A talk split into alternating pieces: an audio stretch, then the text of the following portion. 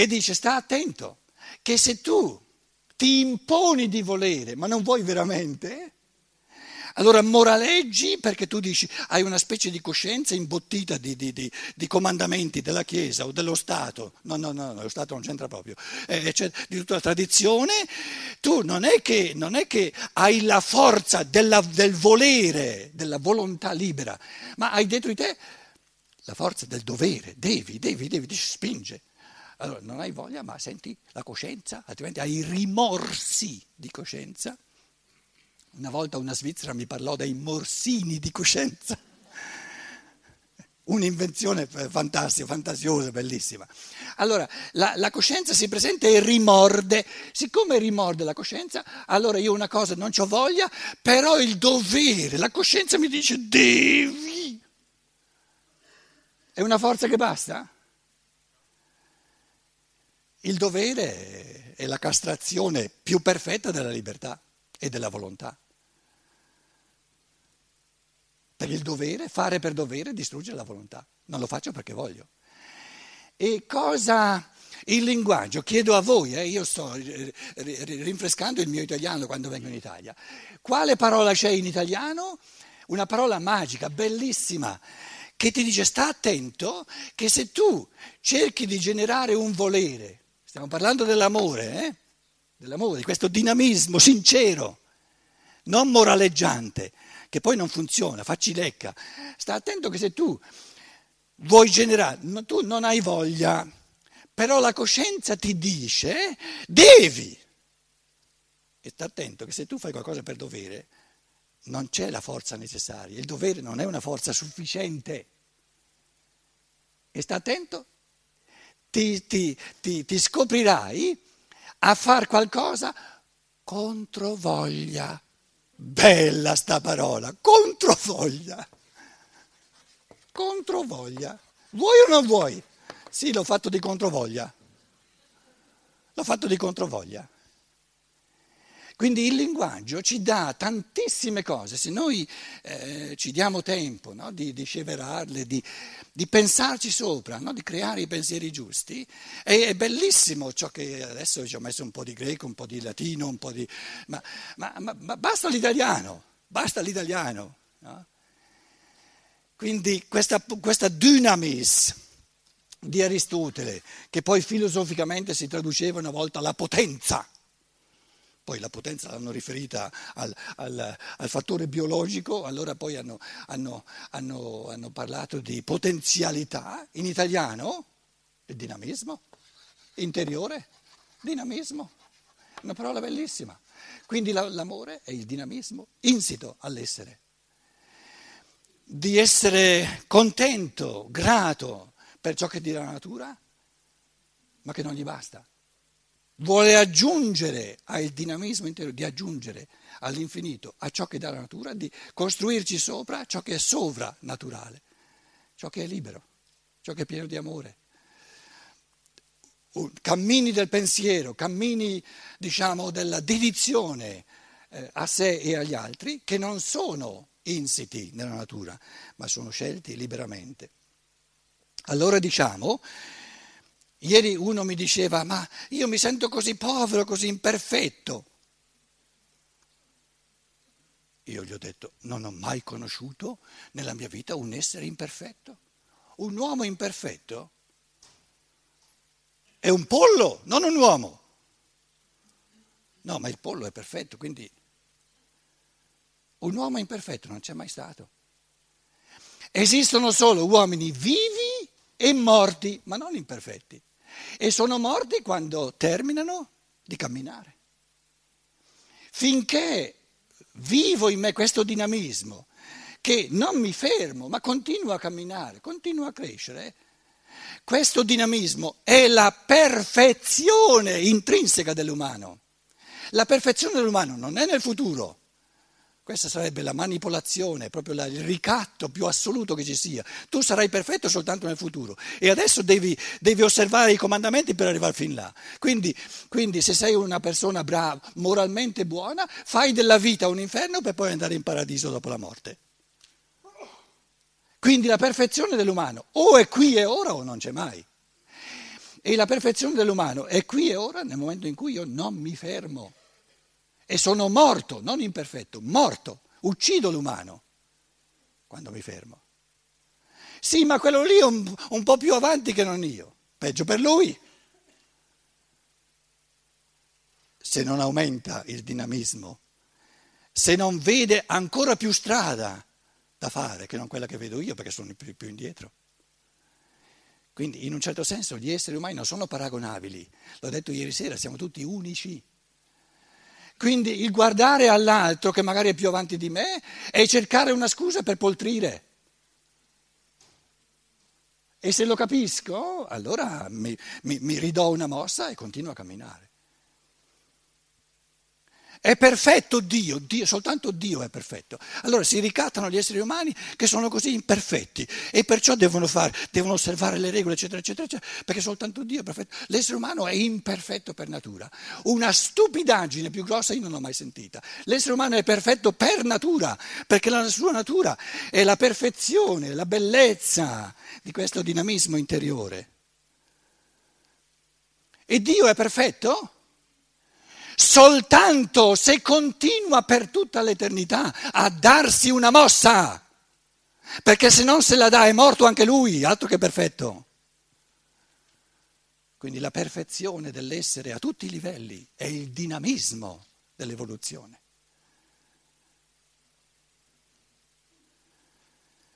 E come è perfetto Dio? Creando, non dopo che ha creato smettendo di creare. Perché smettendo di creare smette di essere Dio. Lo mandiamo a ramengo. Lo mettiamo nella Rumpelkammer, come si dice in italiano, ripostiglio, i ferri vecchi.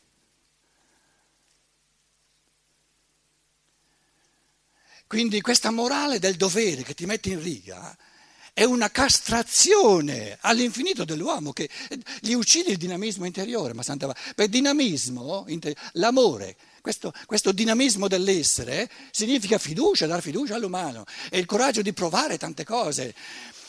Nella Bibbia c'è che questo spirito creatore crea, crea, crea, si inventa, concepisce cose eh, di sana pianta dal nulla perché l'amore crea dal nulla, crea cose che prima non c'erano, se no ripete e quindi è un fatto di natura. Lo sapeva già prima che, che, che erano belle le cose che creava? No, dice guardò il mondo e vide che era bello e non lo sapeva prima. Se avesse saputo prima di creare l'uomo cosa salta fuori, magari ci avrebbe pensato due volte. Per non parlare poi della donna che venne in secondo piano. Eh? Quindi quando ha creato la donna ci ha pensato due volte. Adamo l'ha creato pensandoci una volta. Quando ha creato la donna ci ha pensato due volte. Questo lo dico per, perché i maschietti quindi in sala sono in minoranza, quindi un minimo di solidarietà ci vuole. Però voi lo sapete quando uno fa una cosa, dopo averci pensato due volte, la fa meglio. Lo sapevo che adesso avrei avuto la maggioranza da, dalla mia parte qui in sala.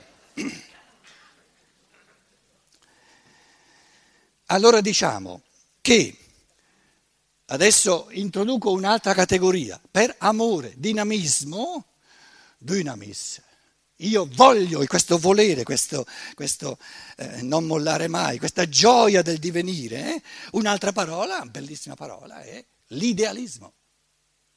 Il realismo è la natura nella vita, l'idealismo è la libertà. Il realismo è la realtà che già c'è, l'idealismo idea realtà che ancora non ci sono.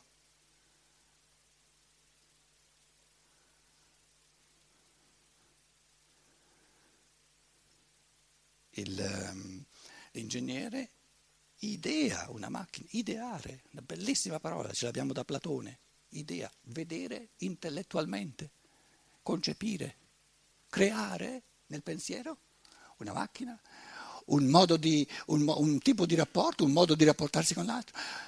Viene creato, viene ideato idealmente. Quindi l'idealismo è tutto ciò che il pensare idealmente concepisce, crea, da realizzare nel futuro. Quindi l'idealismo è la somma di ciò che diventerà realismo, diventerà reale nel futuro se io non mollo, se continuo eh, in questo dinamismo dell'essere.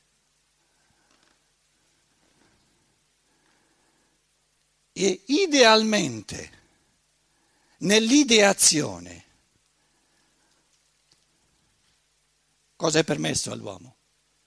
Cosa è capace di ideare l'uomo? Ci sono limiti all'ideare, al concepire intellettuale? No, no. Il pensare umano è capace di, ieri ve l'ha fatta qui, tutta l'evoluzione, no?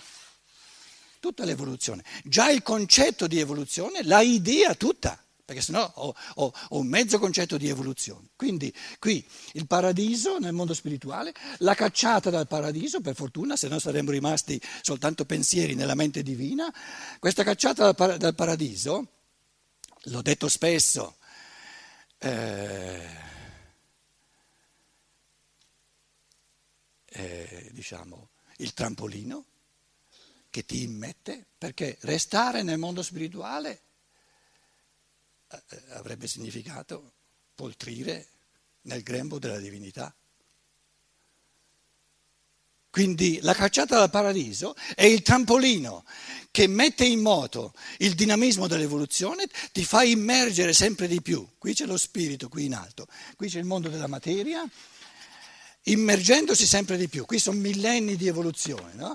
Nel mondo della materia Materia principium individuationis, dicevano già Aristotele e gli. La materia è l'elemento cosmico dell'individualizzazione, soltanto perché siamo congiunti, ognuno con un pezzo di materia staccato dall'altro, siamo individualizzati. Se qui tiriamo via i corpi che ci sono e, per, e guardiamo soltanto ai pensieri, c'è una nuvola di pensieri, ma non posso, non posso eh, tagliare a fette, questi sono i tuoi pensieri, arrivano fin qua, questi sono i pensieri di, di lei che si siede accanto, arrivano fin qua e siamo tagliati bene a fette. No, siamo tagliati a fette soltanto nel corpo. Quindi era necessario inserirsi di millennio in millennio, sempre di più nel mondo della materia per diventare un io individualizzato a sé stante, autonomo. Quindi la cacciata dal paradiso è stata una cosa buona, moralmente buona o cattiva? Né buona né cattiva, necessaria per creare i presupposti dell'individuazione, dell'autonomia e soltanto quando l'autonomia c'è l'essere umano è capace del bene e del male, della scelta del bene e del male. Quindi la cacciata dal paradiso era necessaria per l'individuazione e a individuazione, il, il, fatto che il bambino venga cacciato fuori dal grembo materno è, è moralmente bene o moralmente male? No, è premorale, è amorale il fatto. È necessario come condizio sine qua non perché questo bambino no, com- cominci a essere un altro essere distinto, prima del corpo, poi anche nell'anima, poi anche nello spirito, in modo da diventare autonomo. Ora guardate un po'. L'ho detto spesso, ma queste cose vanno esercitate sempre di nuovo, perché ognuno le deve afferrare con forze sue di pensiero. Questa cosa necessaria, alla quale dobbiamo, come condizio sine qua non, tutti noi, il fatto di essere diventati belli, autonomi, ognuno bello egoista qui adesso, no? col compito di superare l'egoismo, eccetera, senza perdere l'io, questa cacciata dal mondo spirituale, cacciata che poi non è cacciata, è un, un, un amorevole far entrare in questo dinamismo dell'evoluzione il moralismo più assoluto che ci sia mai stato, l'ha chiamato il peccato originale. Un fraintendimento, un obnubilamento di pensiero più potente di questo non c'è mai stato. Perché parlare di peccato originale, peccato originale significa è un fattore, un fenomeno moralmente cattivo, di degradamento della natura umana. Invece è proprio l'opposto, crea i presupposti per l'assurgere del, del, del fenomeno umano al gradino della libertà.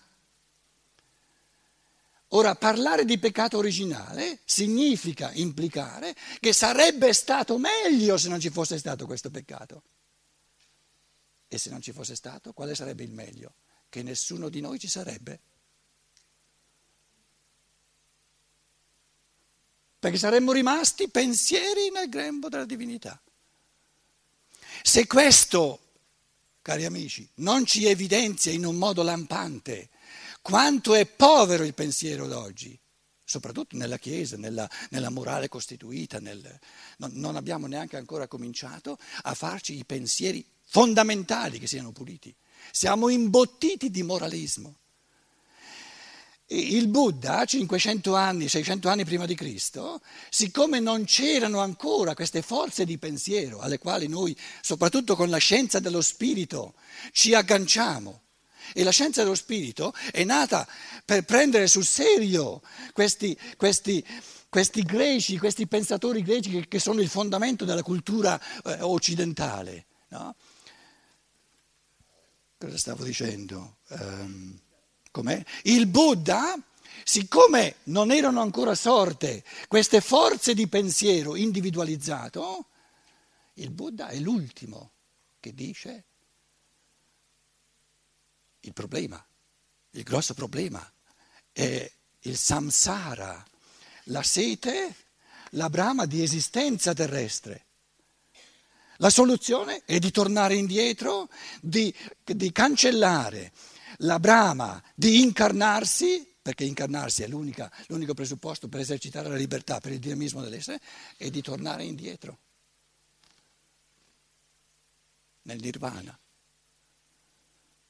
Quindi tutto il cristianesimo tradizionale è puro buddismo, del dinamismo, del logos stesso, dello spirito del sole che si incarna, si fa uomo nella terra, non ha capito ancora nulla di questo dinamismo. Vive da sempre col pensiero, sarebbe stato meglio se fossimo rimasti là, se il peccato originale non, non ci fosse mai stato. Peccato che questo peccato c'è stato. Che peccato. Quindi sarebbe stato meglio se tutti, se tutti poltrissimo all'infinito, che non abbiamo neanche voglia, neanche voglia di tuffarci. Nel bel mezzo di tutte le condizioni terrestri che sono necessarie per il dinamismo dell'evoluzione, per camminare sempre, per diventare sempre di più da anima, che mi darà ancora la natura, tutte le voglie, uno spirito che pensa liberamente, che vuole liberamente, che si conquista liberamente tutte le mete insite potenzialmente dentro all'essere umano. Se il realismo è ciò che sono e l'idealismo è ciò a cui tendo, e se ciò a cui tendo è infinito, perché non c'è limite a quello che mi posso conquistare col pensare, che posso capire, non c'è limite a ciò che posso amare con forze di amore all'infinito. Non c'è limite a ciò che io posso realizzare, sarà la terza conferenza, nell'agire, nel fare, nel muovermi concreto nel mondo. Se non c'è limite, non c'è limite al cammino umano. L'idealismo è ciò a cui tendo senza limite, senza poter mai dire sono arrivato.